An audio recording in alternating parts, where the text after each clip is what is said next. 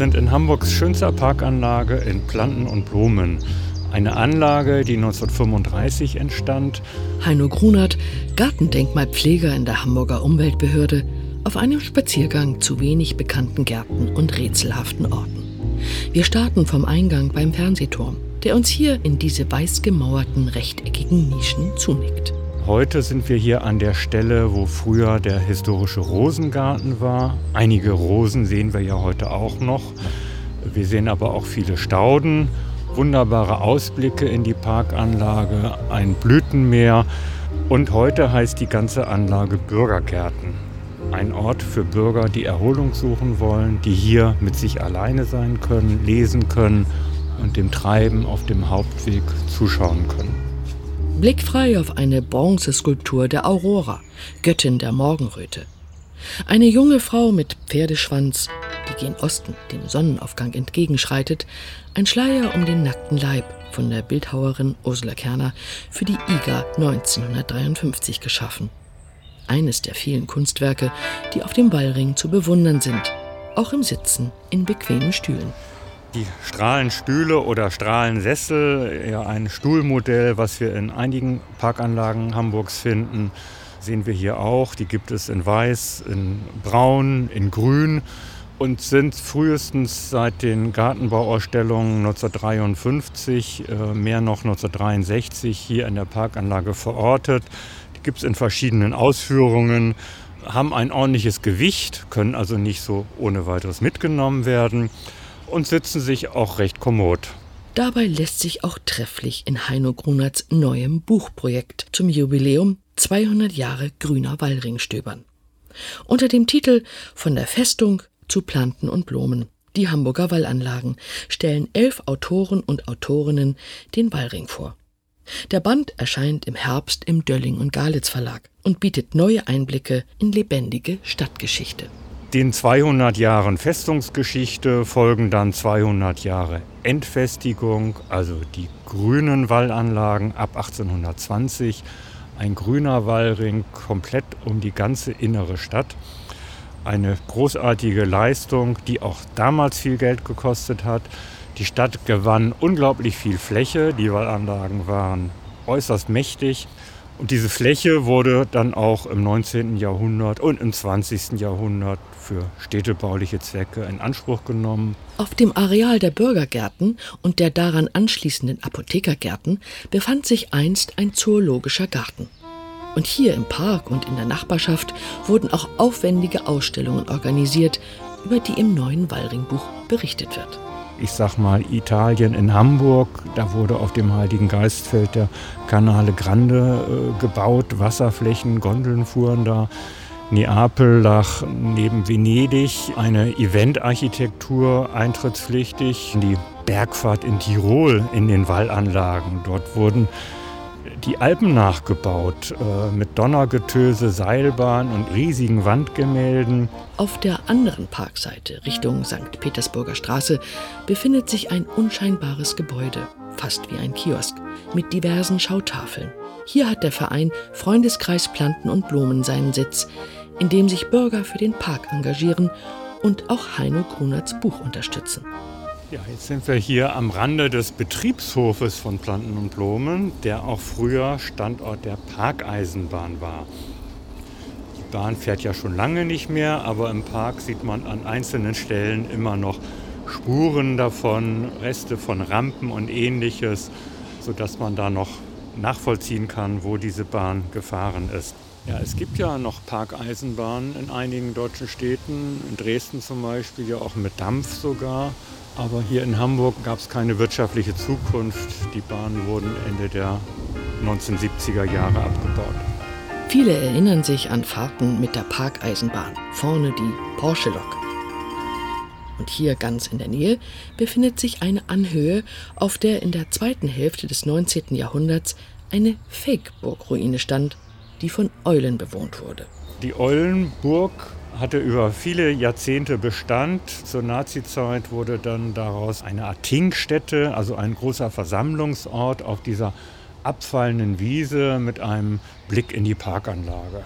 Und dann wurde zur IGA 1953 der futuristisch anmutende gläserne Philippsturm errichtet, der bis zu seinem Abriss 1971 beeindruckende Aussichten ermöglichte. Das ganze Gelände war ja zur Zeit der Festungsstadt Hamburg weit vor der Stadt, war ein Dünengelände. Hier gab es Sandabbau, also Sandgruben, Teiche, Wasserflächen, also eher ein Ödland ohne Baumbewuchs. Dann kamen ja später auf einem Teil des Geländes die Friedhöfe dazu, die sogenannten Dammtorfriedhöfe, und erst danach dann der Zoologische Garten. Alles vor der Stadt, vor dem Wallgraben. An die Friedhöfe vor der Stadt, die um die Wende zum 20. Jahrhundert geschlossen wurden, erinnert auch ein abseits gelegener steinerner Sarkophag nahe der St. Petersburger Straße. Die napoleonischen Besatzer hatten im harten Winter 1813-14 Tausende Menschen aus der befestigten Stadt vertrieben, die sich nicht selbst versorgen konnten. Viele überlebten Kälte, Not und Hunger nicht. Die in Altona verstorbenen Hamburger wurden dann auf einer Fläche in Ottensen beigesetzt, nicht in Altona, sondern auf einer Wiese in Ottensen. Das ist der Bereich, wo heute die Erdmannstraße bzw. am Born sind. Dort hat ein Bauer für 25 Jahre das Gelände den Hamburgern verpachtet. Nach Ablauf der Pacht wollte er neu verhandeln, aber Hamburg wollte wohl nicht mehr und hat dann die restlichen Gebeine zurückgeholt auf die Dammtorfriedhöfe.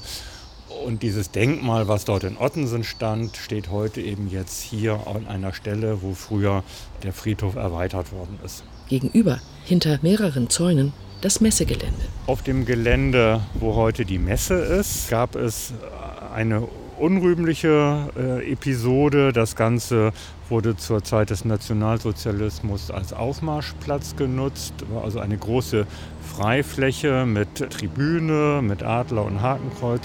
Ab 1941 wurden dort Lager errichtet für rund 1000 Menschen, in denen bis zu 24 Baracken. Sie befanden sich zwischen den Straßen bei den Kirchhöfen, Tiergartenstraße, Karolinenstraße. Es war ein Gemeinschaftslager der Firmen Blom und Voss und der Hamburger Elektrizitätswerke. Lager für Zwangsarbeiter, die in der Folge vergrößert wurden. Auch auf dem Heiligen Geistfeld gab es Lager, wie überall in der Innenstadt. Aber dies war schon bemerkenswert, direkt neben einer funktionierenden Parkanlage, die gegen Eintritt ja zugänglich war. In der Nachkriegszeit wurde aus diesem Zwangsarbeiterlager dann ein Lager für Displaced Persons, für Leute, die auf ihre Rückkehr in die Heimatländer warteten. Und erst als die IGA 1953 in Sichtweite war, wurden diese Lager in Gänze aufgelöst. Heute ist das ein Gelände der Hamburger Messe und wird eben für Ausstellungszwecke genutzt. In Planten und Blumen auf dem grünen Wallring liegen Welten dicht beieinander.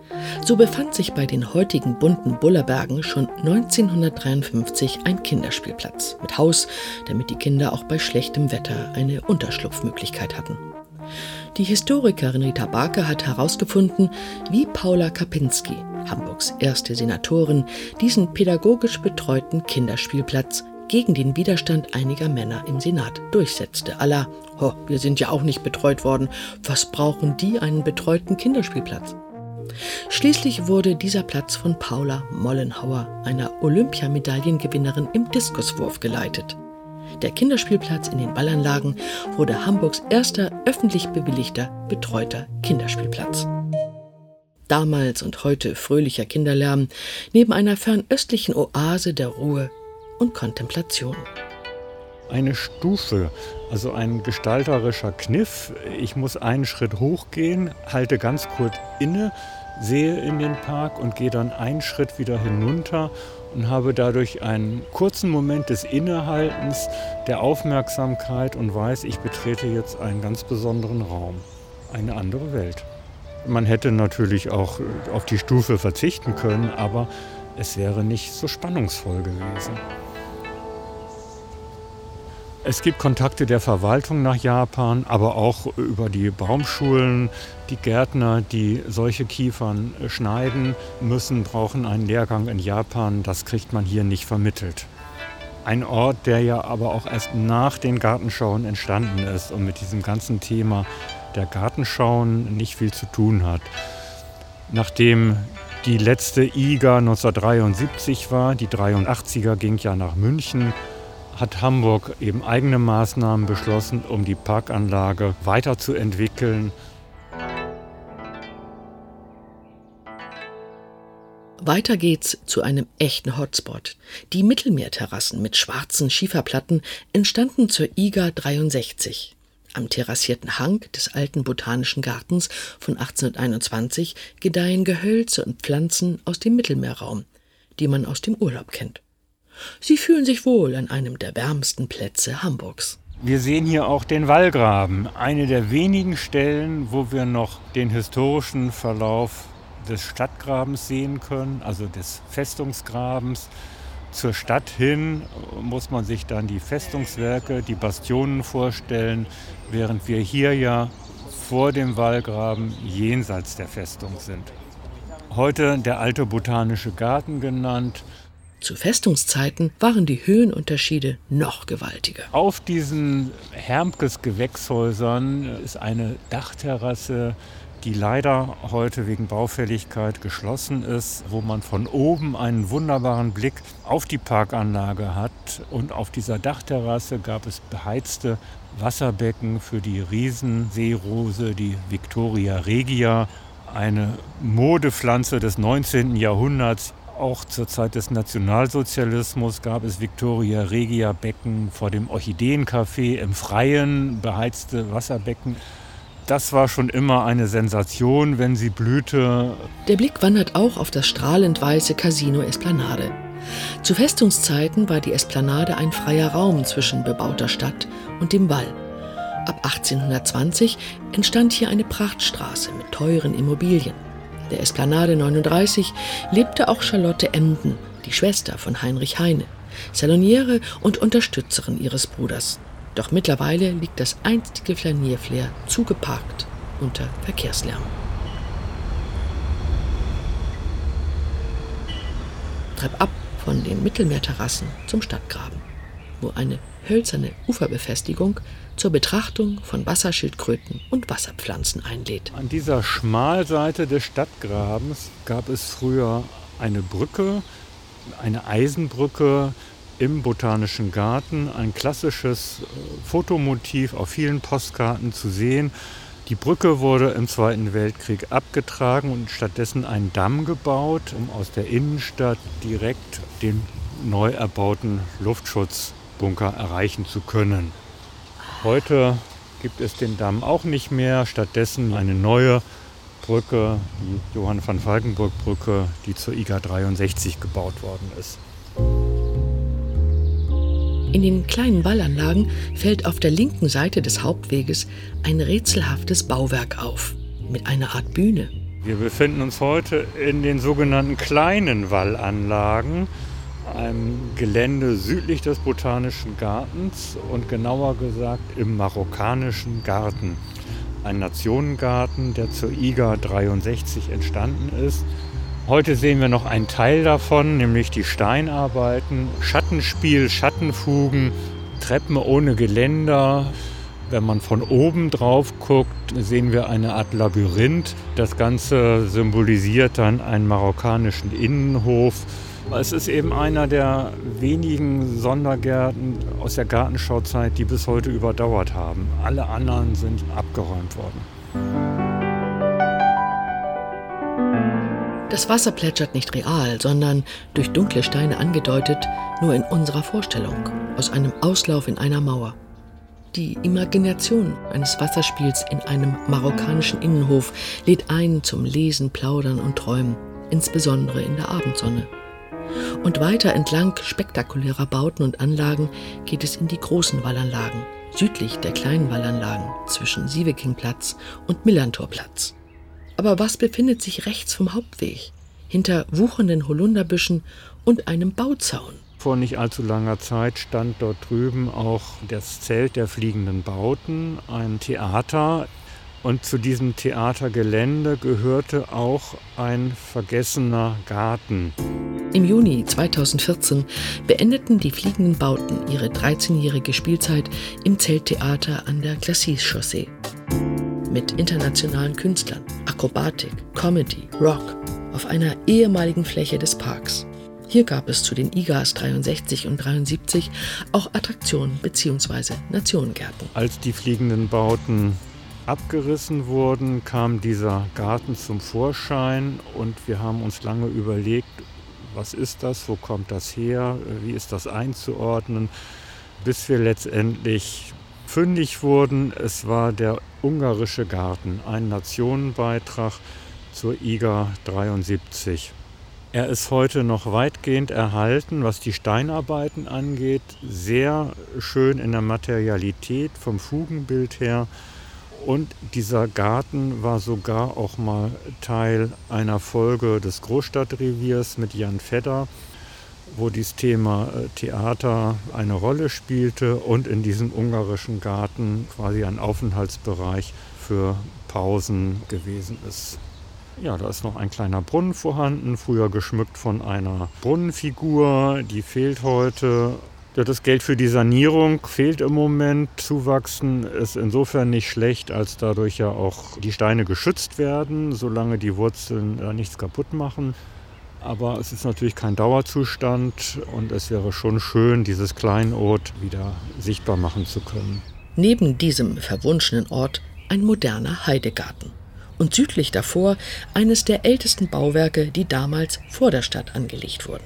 Die alte Feuerwache von 1875. Damit wurde die Bebauung jenseits des Grabens eingeläutet. Und wie weiter zum alten Elbpark? Ja, der alte Elbpark ist ja von dem Rest der grünen Wallanlagen Richtung Norden durch eine inzwischen extrem breite Straße getrennt. Der sogenannte Millantor-Damm war natürlich früher eine Millantor-Brücke, nämlich die Brücke über den Festungsgraben. Das Torhäuschen am Millantordamm trotz dem Verkehrslärm.